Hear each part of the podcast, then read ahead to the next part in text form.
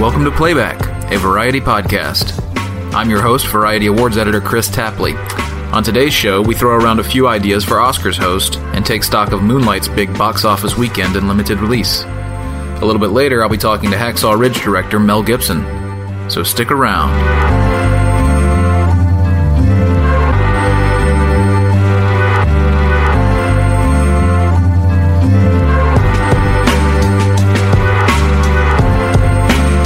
Okay, folks, I'm back here with Janelle. Good morning. Good morning. Now I'm just Janelle. I'm not Janelle We're all Riley. on a first name Dep- b- Deputy basis Awards now. and Features Deputy, Editor. yeah. Queen of all the fish in the ocean. Smiling Janelle Riley. I am smiling on a Monday. That's weird. Smiling Janelle, one- 100% Riley. Yeah, so uh, Moonlight Oh, so happy. crushed it at the box office Thank in God. limited release. What were the numbers? Did you have those pulled up? Uh, I did one second ago. Um, it was basically uh, hu- uh, was on four screens. 414,740 opening weekend in four theaters for a per location average of 103,675.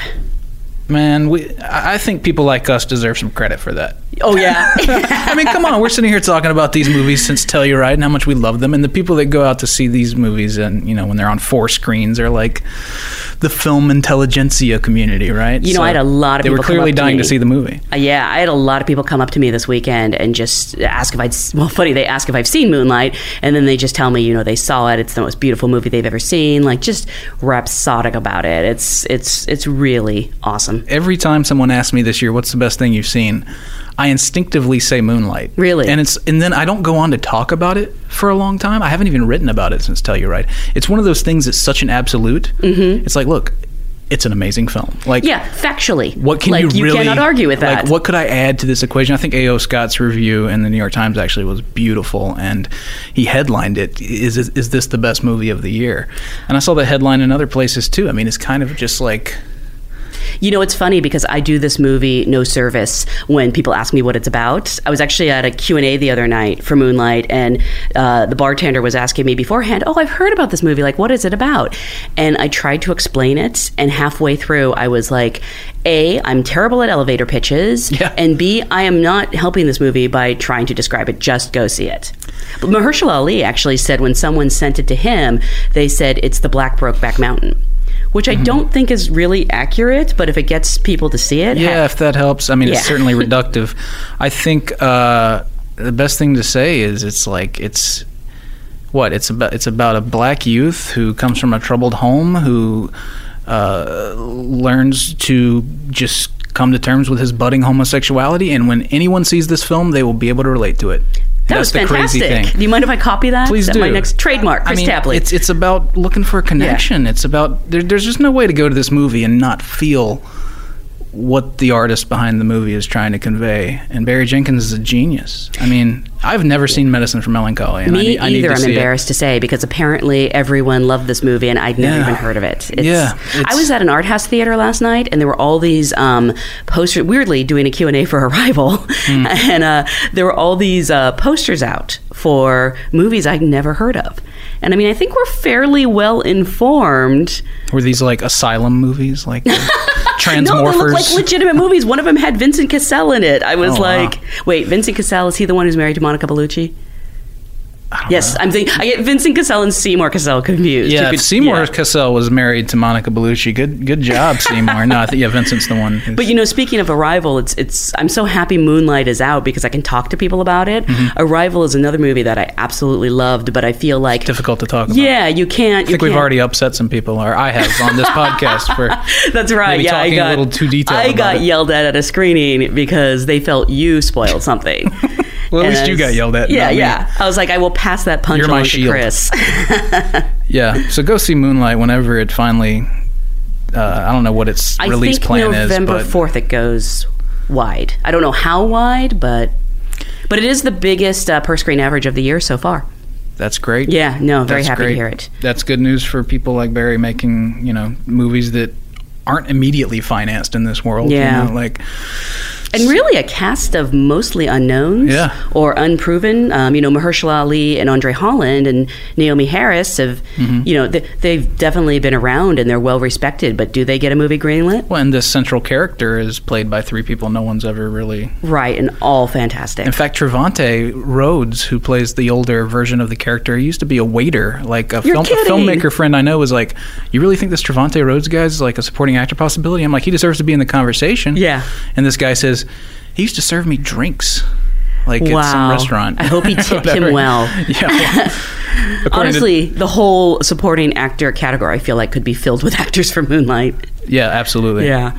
Uh, well, let's let's jump over the next topic to you know. Speaking of supporting, I guess I have a little bit of egg on my face since Viola Davis is now officially going supporting, but I think it's just a symptom of the fact that they they were at ends uh, at odds with each other uh, internally. I think for a while on that. For fences. yes. Yeah, and as to it's- where she would go. It's also hard to talk about because we haven't seen the film, and I feel like a lot of people are rushing to judgment and Mm-hmm. assuming it's category fraud. Whereas uh, I don't know if you've seen the play, but I haven't seen the play. Yeah, in the play, it's a supporting role, and I feel like, hey, you know, let's see the movie. It might be a supporting role. I know she's Viola Davis, Mm-hmm. but you know, uh, the play really kind of is the Denzel Washington character's story.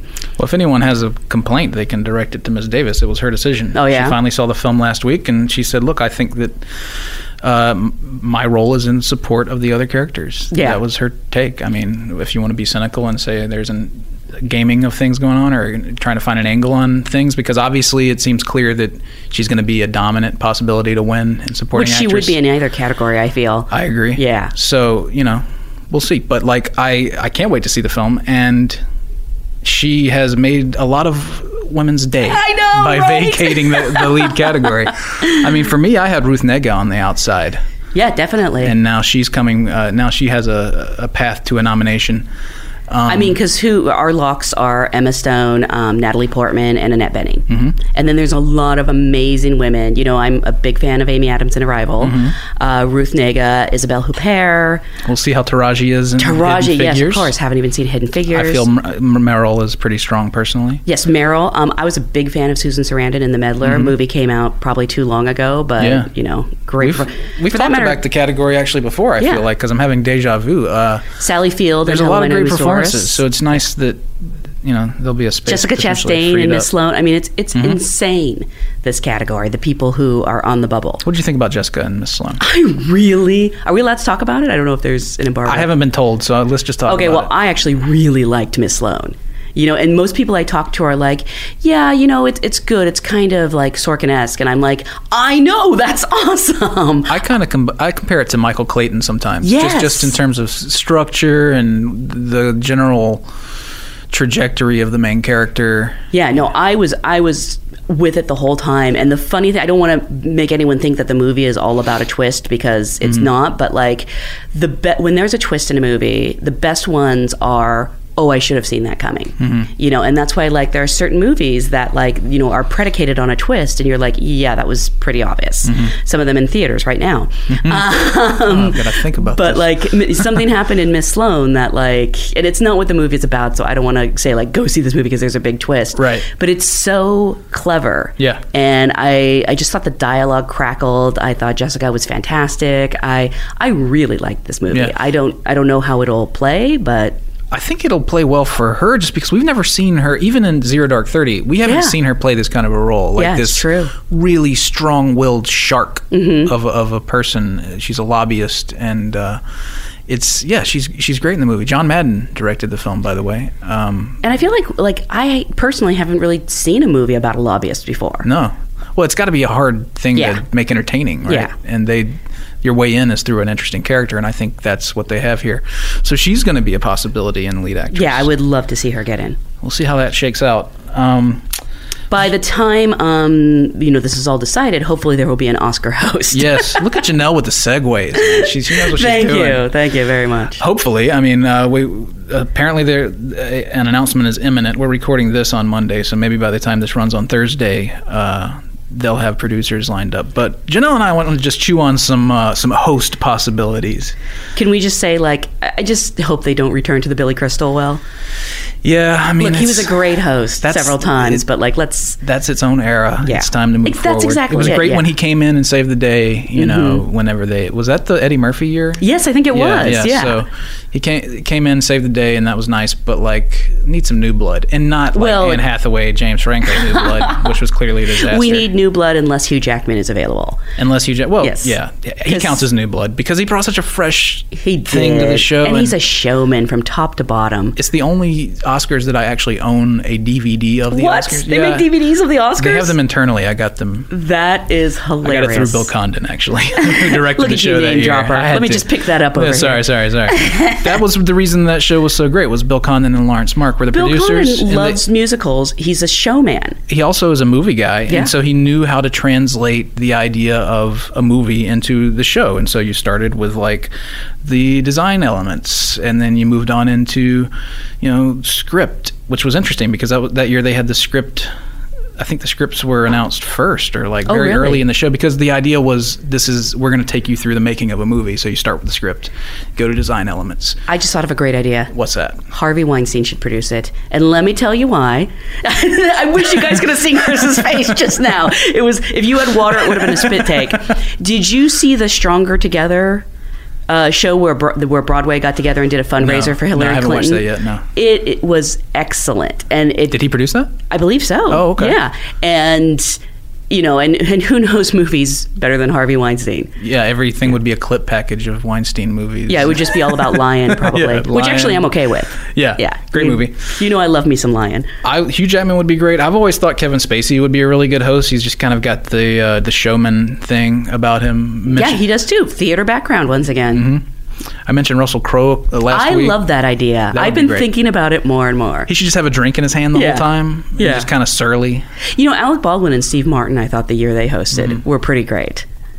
And if we could ever get Eddie Murphy to maybe be into it again, that'd be great. Well, you know, he's I I don't he doesn't really campaign, but he sort of put himself out there this Mm-hmm. year for Mr. Church, which was a movie that I actually liked. Mm-hmm. Or Haven't seen it. um y- I mean, look, it's you know, it's it's not a great movie, but like it reminds you what a good actor he is. And y- yeah, I would love it if he would host. Mm-hmm. Some people have talked about Kevin Hart in the past. I don't know if it was just because he was kind of the it thing at, at Yeah. the time. What do you think about him? You know, I have a weird like. You know, I, I go see every Kevin Hart movie. Oh, really? that comes Big out. fan? I, I well, it's weird because I I don't know why. Like, I wouldn't call myself a fan, Mm-hmm. but there is something infectious about him. You know, and uh, so I and I just I just like seeing him on screen. so Like, you'd be okay with him hosting? sure, why not? You know who'd be great? The Rock. Oh my God, The Rock is He sings in Moana, so he's able to sing. Maybe Yeah. he'd work out. I'm sure The Rock is one of the greatest Saturday Night Live hosts ever. Yeah. So let them do it. I sometimes feel like they use Saturday Night Live as a place to vet hosts Mm-hmm. because the year James Franco and Anne Hathaway hosted, they had both done really well on Saturday Night Live. yeah, that's true. Yeah, and Oh. look how that turned out. Tom, Tom, yeah. Tom Hanks just hosted last week. He should. Uh, Tom Hanks he'd would be, an good. awesome Oscar host, but would it be a conflict of interest since he might win Best James Actor? Franco had 127 hours out that yeah, year. but he wasn't winning. yeah, but I don't think Tom Hanks is winning either. You don't. No, for the Sully. more the more this season goes on, the more I think Tom Hanks could win. wow, no, I don't think that at all. But you know, Do you think he's getting nominated? not at the moment. Really? You think there are five Best Actor potentials that Yeah. are stronger than him? Yeah. Hmm. What do we have? We have Casey Affleck, Casey's a lock. Denzel, um, Andrew Garfield. I'm I've got in there for silence at the moment. That could change. I'd love to see him nominated for Hacksaw Ridge. Uh, I'm, I'm pulling up my predictions. Joel Edgerton? I don't have Joel in there. Oh, you don't. Um, oh, obviously Ryan Gosling. Ryan Gosling I Yeah. Mm-hmm. have in there, but I do feel like he could fall out. Just we've talked about it before. It's the kind of role that can be thankless. Um, here we go. McConaughey in Gold McConaughey and Gold, yes. uh, just seems like a fun Yeah. performance that's possible. You know, uh, Janelle's being very quiet right now about Gold. I know. But I don't want anyone to read anything into that. Yeah, I yeah. think Matthew McConaughey is definitely a contender for gold. That's all I can say. Awesome. Yeah. He looks like he's having a blast, and I Yeah. think people would enjoy having him back on the circuit. Maybe Oh, if they're of not course. tired of him. yeah. Uh, this is A, a not second pulling up. reconnaissance. A mecon- yeah, the reconnaissance Part two. Part two. the the Wi-Fi in here is amazing, so I'm not pulling up my predictions. But yeah, those are the five I have, and I mean- I guess Tom could get in. I mean, look, they're gonna, but there's also Affleck coming down the pike, Ben, Sure. Ben. Yeah. the older, uh, you know. So we'll see how Live by Night is. Um, look, by the way.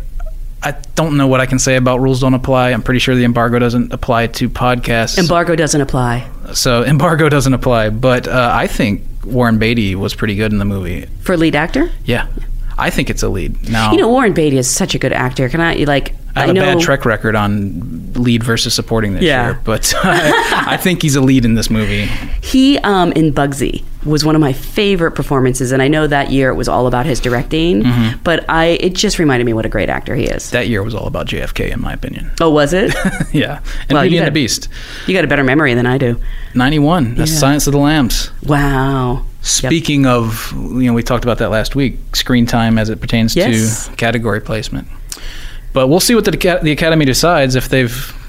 Did you ever get an answer to your question? You asked if someone has ever won the Tony in Yeah, one it's category. just Yul Brynner. Yul, he's Br- he's Yul the Brynner was only one. supporting or featured, as they call He it. was in featured Tonys? in the Tonys. It was That's ba- ridiculous. The, rules show were- is called The King and I. Yeah, I think there was a there's something with people were talking about. it. I didn't get into it, but there was something about the rules back then were different.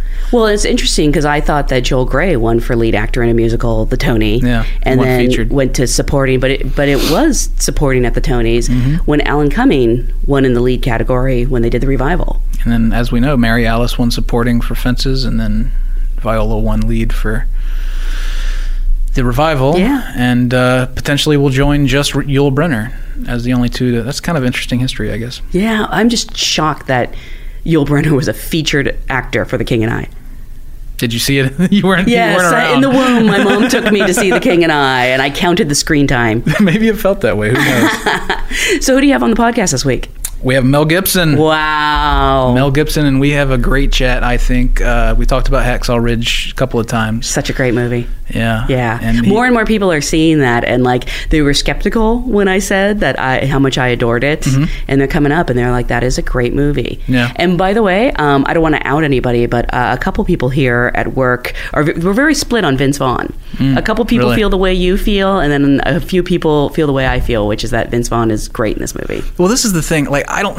it's not like I want to look away. It's just way not what I'm expecting in the moment. So I'm well, just it's like I'm definitely looking at. casting against type. yeah, yeah, yeah, and and you know, I'm just looking at your money, baby, the whole time. Which, by the way, Swingers just celebrated a 10th anniversary. Get out. 10th? I mean, sorry, 20th. Oh my god. Jesus. Yeah. You were making me feel young for a second. That's one of my favorite movies. Yeah. it made me realize you can just go make a movie. Yeah. And how, I mean, I love that John Favreau, what that career has turned out to be. He had that script in his trunk of his car for like just months. Wow. And he just showed it to a friend at a party and off it went. That's so great. But in any case, stick around for Mel Gibson right after this.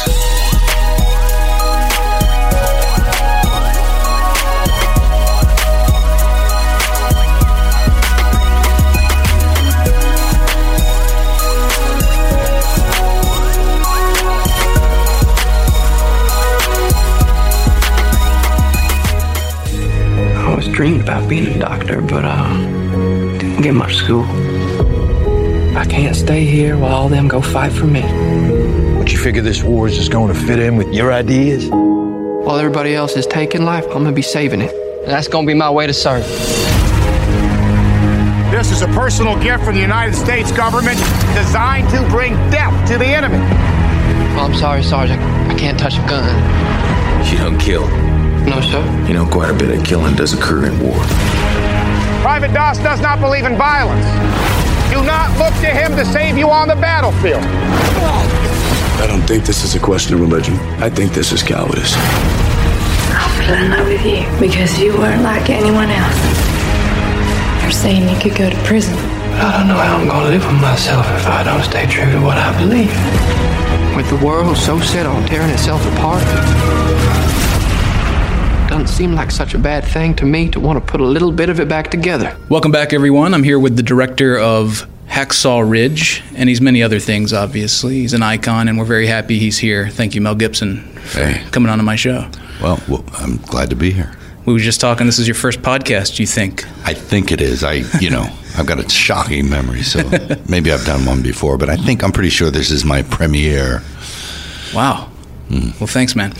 Uh, it's been 10 years since uh, you were in the director's chair, and uh, I think listeners know I I feel like I've come up with some reason to mention Apocalypto on a number of episodes so far. I'm a big cool. fan of the movie. So uh, I'm just curious creative, creatively for you in that time. Uh, do the ideas just start to stack up and you're eager to get there again, or uh, are you not really in that headspace over that period of time? Well, Oh, that And- period of time, no, I was in that headspace, but it's, you know, something like, uh, you know, for example, well, it, Braveheart was easier because, uh, um, you know, I was more of a kind of a hot box office ticket at that stage, so it was easier to get that made. But um, something like The Passion and Apocalypto, nobody wants to make those films, so you really have to kind of reach in your own pocket to do it, and um, and of course, you know.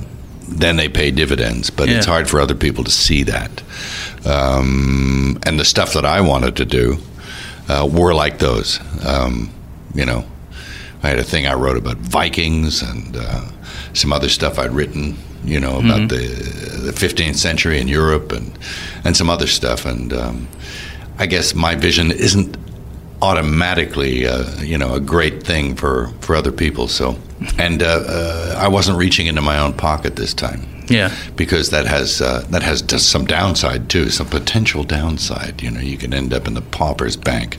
Yeah. So um, You feel the pressure then, when, whenever that. yeah, Yeah. and and um, uh, so you know, in the absence of my doing it myself, which I had done the two previous times, no one else was going to step in. So Mm-hmm. I guess a lot of stuff didn't happen. But you know, I kept busy with other things. I wrote.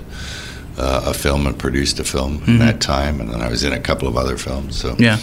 you know it's um, you know you stay busy kind of try and keep keep the rust from building up although you know i had to blow the the cylinders out on this one i think it was um, but it was great to get back in the chair and it's like riding a bike Yeah. um, except for now you know 10 years later um, the budgetary limitations and um, and and the time limitations are the challenges are greater in that regard. So you Yeah. have to um, go in and be far more judicious uh, with your direction and, and and how you shoot and what you shoot.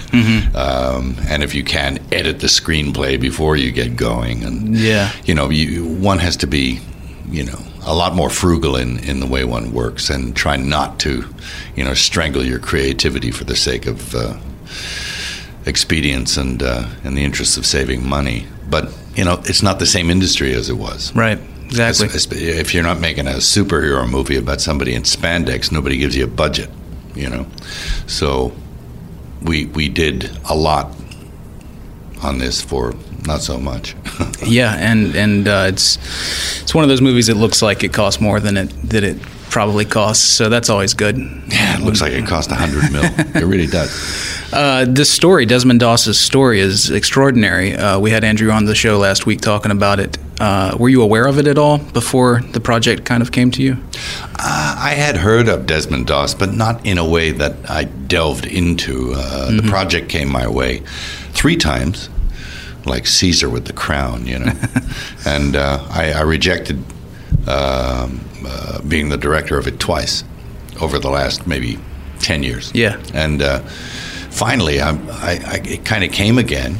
I looked at it, and sometimes you know it's just you're in the right headspace, the right time. I, I read it. I was incredibly moved by it, and I thought, I think I can add my skills to this and, and tell this story. Um, and so off we went, off to the races. Um, well, it's Des- Desmond i- is is, and that's when I really found out about this character, and he was something. He's amazing. yeah, I mean, wow, not too many like him. yeah, absolutely. And this the story, uh, the film, I feel it shares DNA with a number of your f- films, which is. It kind of deals with this idea of hardship of faith in a way, how, how difficult it can be to maintain one's faith in the face of adversity. Sure. And I'm just curious, uh, not to like put you on the couch or anything, but Yeah. beyond just like you know the Catholic upbringing, do you think there's any reason that these themes you keep coming back to them in your work? Well, you know, for, and I'd say you probably hit on something there. I, I mean, I was always taught um, from when I was very young that uh, some things ideas or some things were more important than life. So, you know, a lot of these characters um, in films uh, that I've shown, uh, they actually have that attitude. And Desmond was one of those guys. I mean, uh, you know, through filial love, he wouldn't touch a weapon, but also through filial love, he wanted to serve.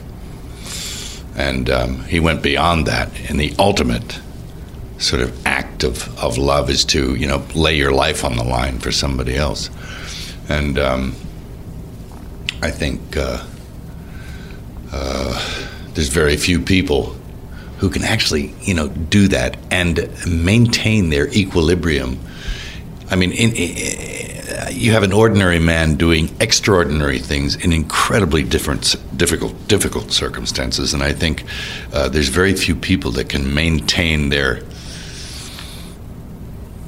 their higher self uh, and, and maintain that equilibrium and inner calm uh, when everything around you is, is telling you to become an animal. And everyone is, you know, you get down to the level of an animal. It's just primal. And this guy went into that and uh, uh, with armed with nothing but his faith and uh, did the most extraordinary things um, this to me is like, and it's a true story. So it's like, it's not, I'm not faking anything or making it up. I mean, it's uh, Yeah. astounding to me.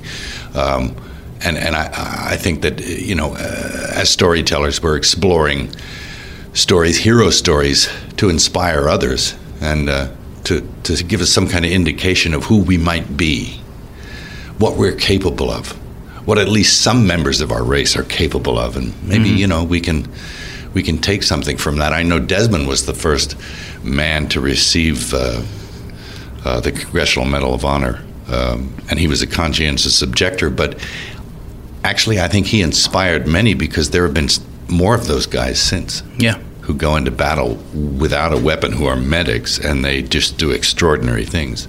And it's generally a kind of a a strong faith and conviction that they have. Yeah, and y- regarding the primal nature, I think Andrew called it the messy humanness. Sure. Kind of working through that, and, and it's fascinating that you come back to that in your work. You're attracted to making that kind of art. Are you a- attracted to that kind of art? Like, for instance, what? what I, I kind of looked around to see if I could find anything, but what are your favorite films? Do they tend to have this kind of a theme? My God, um, oof. I have so many favorite films. Yeah. everything from you know shit i mean i like scorsese's films i like you know coppola's films i like i like old classics and westerns and war films and oh my god What's a favorite western? uh, favorite western i think was something called a big country That's great. Which is I'm a huge pretty- fan of the genre. So. yeah yeah it's a, it's a that's a good western Yeah. and um, um, you know of course the godfather films you know how, Yeah. how can you not dig those movies Yeah. the, the just the sheer artistry and the naturalism and you know it was it was the 70s man Yeah. it was like they're so cool Is there any hope for getting back? Because we talked, we touched on this, just where the business is now. Is there any hope for getting back to that kind of a mentality? oh i think so i mean one of the best compliments i received when people watched uh, hacksaw ridge they went wow it's like the way they used to make films Hmm. and i said you mean like back in the 40s he says no like back in the 80s you know and it, Like it's ancient history. Yeah, like yeah. it's ancient history because I guess, um, you know, the, the the character of the of of you know feature film business has changed. Yeah. Um, you know, it's like chain food restaurants or something. So, Mm-hmm. you know, but I, I believe that uh, I believe that if something's good, it's going to resonate. Um, it's just going to have a harder time being heard because Yeah. it's it's uh, A lot of noise. They get obliterated by the by the marketing budgets. I mean, nobody has any, nobody's got enough nerve to sort of put their money where the mouth is, you know. Yeah. Unless it's you know unless the guy's wearing spandex. Yeah. So People often go to uh, to Braveheart, but uh, you know, maybe they forget that your directorial debut was a few years before that, The Man Without a Face, Yeah. which is a film I like a lot. Uh, it was I remember it was one of those movies that was on HBO like every weekend when I was Yeah, right. growing up, so I saw All it right. so many times. sure. Uh, when you first got behind the camera to direct, was it like a cu- uh, like you know a bucket of cold water to the face, or were you very prepared, ready to take it in stride? And I was this? not prepared. I think um, I just well, I kind of had an idea of what was required simply from being around the hub for so many years and watching other directors who I admired kind of step in and do it. But when I was about to get going, I was terrified. I remember calling, uh, I bumped into Peter Weir. And I said, "Man, I'm scared." And he said, "You should be." And I said, Stop! Don't say that. Thanks to a me." lot. Yeah, yeah. Thanks, pal. And uh, and uh, he said, "No, no." He said, "Don't worry." He said, "All you got to say is action and cut." and of course, that's not true. That's at not all helpful. but he was just trying to make me feel better. And then, um, and I also called Clint Eastwood. I remember at the time who he just directed Unforgiven, which I like very much. Mm-hmm. And um, I called him and I, uh, I said, "Hey, Clint, I'm scared." You know, but I called the tall one, and he said, "Don't be scared." I'm like, "What? Why?"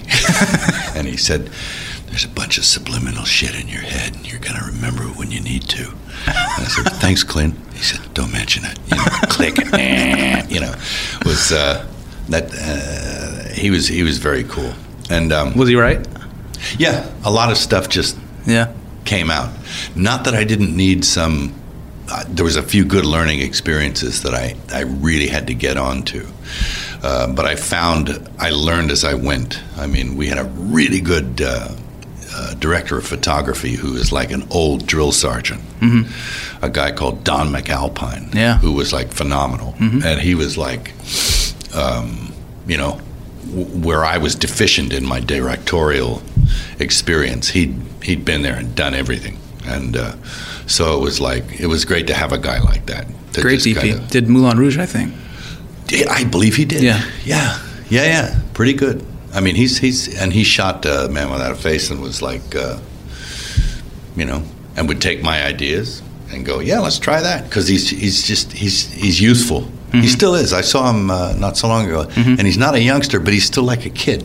He's got that youthful enthusiasm, like uh, a lot of the Aussie um, directors of it, the film guys, the camera guys, uh, they maintain their childlike uh, enthusiasm for what it is that they do. Like Dean Semler, I mean, the guy's amazing. Mm-hmm. Yeah. he's like a big kid. Yeah, absolutely.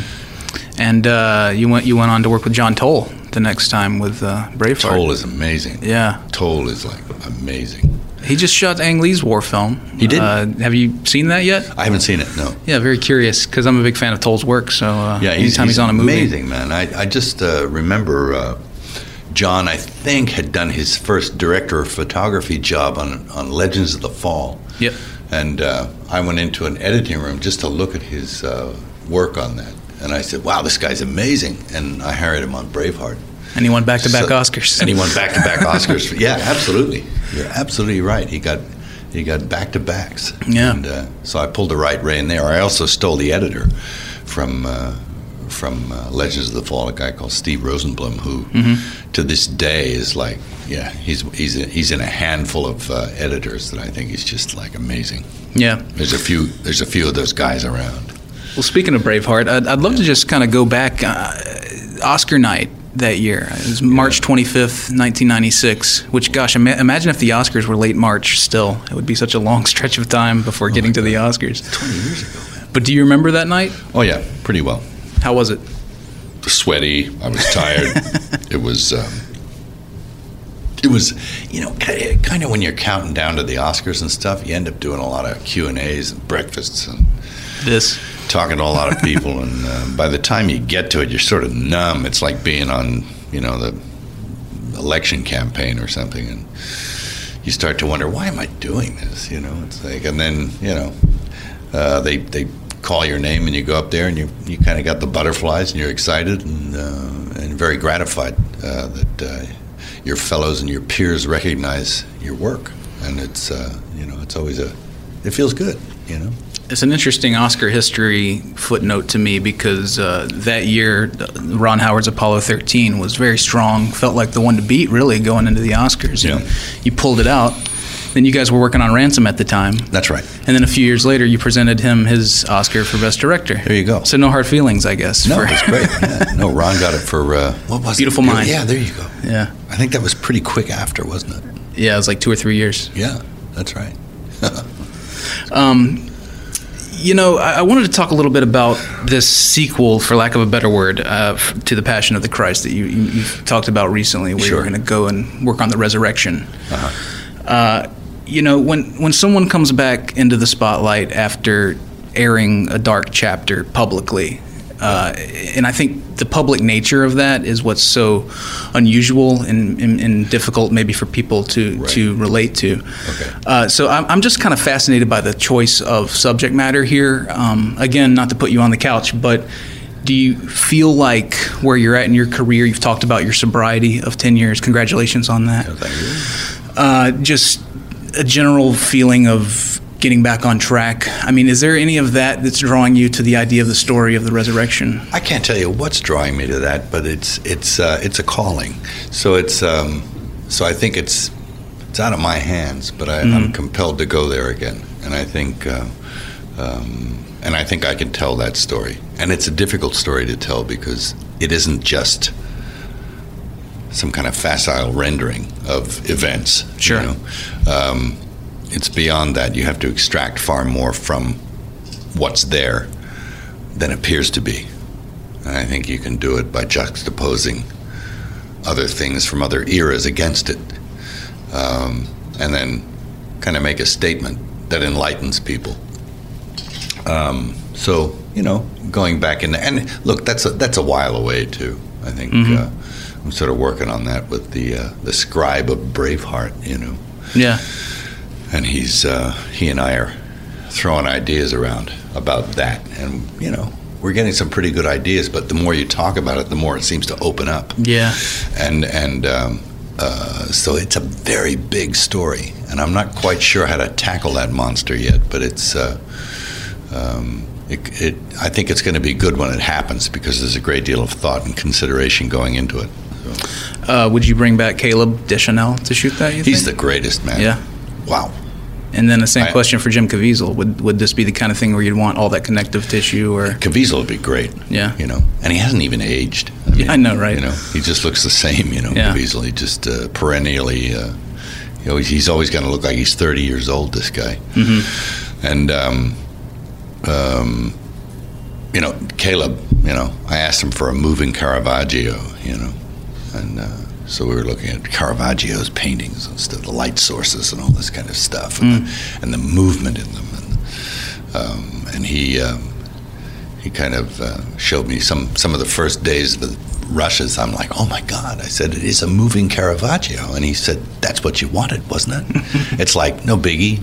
yeah, You know, he just like threw that one off. It was fantastic. yeah, And um, uh, so, you know, that guy's amazing. And he's acquainted himself now with the digital medium, yeah. uh, as all cinematographers must, really. We took the big dive on that in 2006 with Apocalypto and Dean. Yeah, yeah, Genesis, man. Uh, yeah. kind of a prototype now, Yeah. but it was good enough, and uh, uh, we were able to scan that onto film easily. Mm-hmm.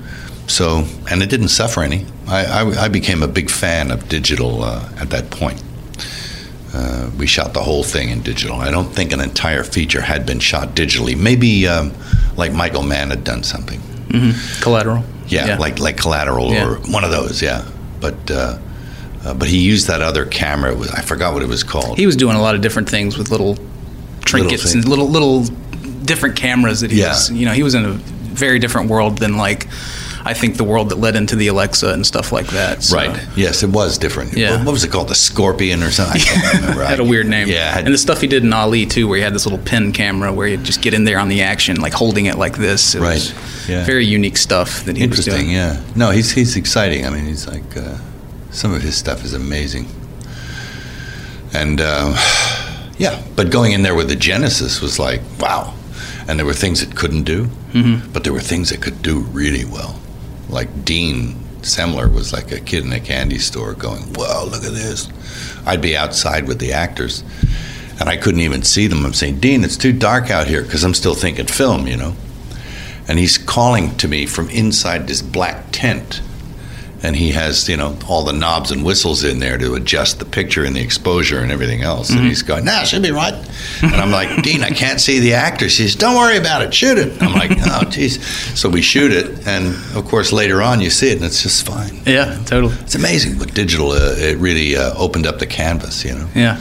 you got more than two stops in either direction now Yeah. way more Yeah. you can do anything Yeah, it's exciting, and Yeah. it, it kind of democratizes the form a bit too for people. It does, and you know, I mean, uh, it's really about what's going on. In I mean, it's great if you can have those beautiful images and those pristine, you know, whatever you want, you know, the effects that you want. Um, but but it's really about what's going on inside the camp. You know, Hmm. what's going on? What's the story going on in there? What are you telling? What's happening in the actor's eyes? What um, so that um, you know, I think that the the means or the, the opportunity for anybody, even an enterprising college kid, to make a masterpiece now on an iPhone is possible. Mm-hmm. You know? Just need a couple of those. I, I touched on this, and, I, and I'm not going to belabor the point, but we find ourselves often in a kind of art versus artist debate, separating the art from the artist. Right. Uh, you know, I think that Nate Parker this year is dealing with, you know, there's people who feel like they can't support him or see his film, and there's Yeah. people that feel like they can't support you or see your films after your history. And I'm just Oh, like curious, what, what is it? Do you think that? Just be clear about what you think it is that, what do I think? What is? that that would make people not support my film after my history. Like what aspects? I Specifically can't speak to the to, to You're why they talking- would feel that. I mean, I'm, I'm Okay. talking about your 2006 episode and, and, and the slurs and whatnot that were caught on camera uh, and on, I mean on microphone. And again, I don't want to belabor the point. My question to you is, how do you respond to that? How do you process that? Is it something you just write off and figure you, you can't control it, Mm. or do you? Does it make you feel as if you want to change perspectives all the more? Well, that's pretty old stuff. It's 10 years old. It's an unfortunate incident. I was loaded and angry and arrested, you know. So, you know, these things happen. I was recorded illegally by an unscrupulous police officer who was never prosecuted for that crime. And um, then it was uh, made public by him for profit and by, you know, members of, we'll call it the press, uh, you know. So, not fair. Okay, so y- I guess as who I am, I'm not allowed to have a nervous breakdown ever, especially when the pu- you know when the pressure is great, and the pressure was great, you know. But ten years have elapsed. This is an old story, my friend. Old. I've forgotten it. I've forgiven. Now, whether I've been forgiven Not for, For you what? to say. Yeah. for what really? For getting loaded and saying some stupid stuff that people put on microphone. I apologize for it. Has the apology been accepted? I don't know. But that's not my job. I made it. Uh, Ten years have gone by. I'm feeling good. I'm much better. Sober, all that kind of stuff. And for me, it's a dim thing in the past. But others bring it up, which kind of I find annoying because I don't understand why, after 10 years, it's any kind of issue. Um, surely, if I was really what they say I was, some kind of hater, you know, um, there'd be evidence of actions somewhere. There never has been. I've never discriminated against anyone or done anything that sort of supports that reputation, you know. And for one episode in the back of a police car on eight double tequilas to sort of dictate all the work, life's work, and beliefs and everything else that I have and maintain for my life is really unfair.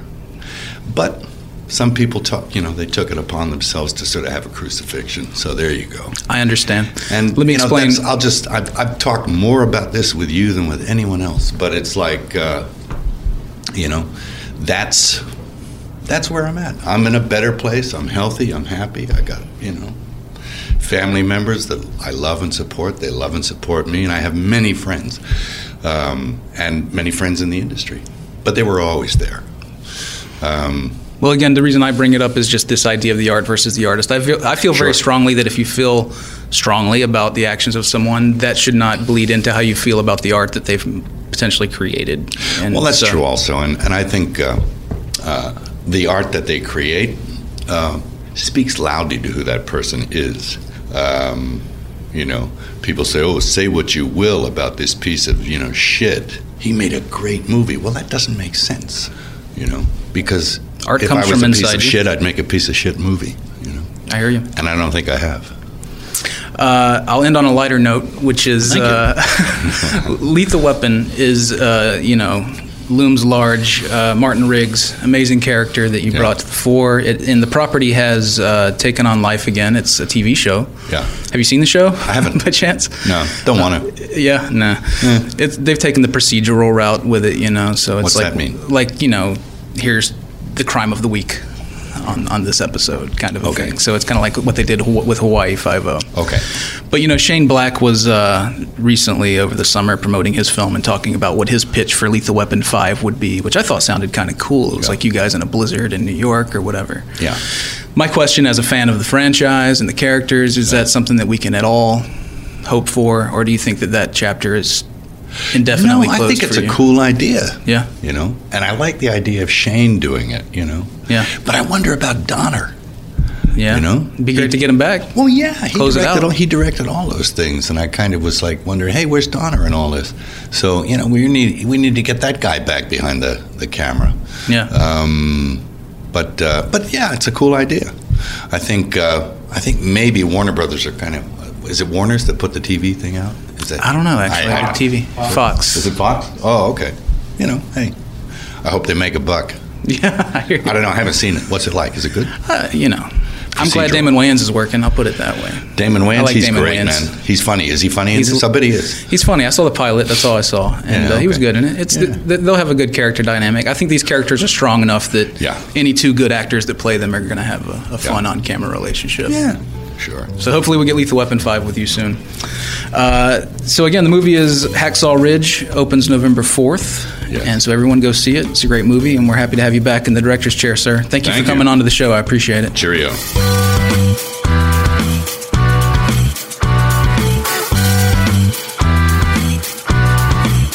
Thanks again for listening, everyone. Don't forget to subscribe and check back next week when I'll be talking to Miss Sloan star Jessica Chastain. You've been listening to Playback at Variety.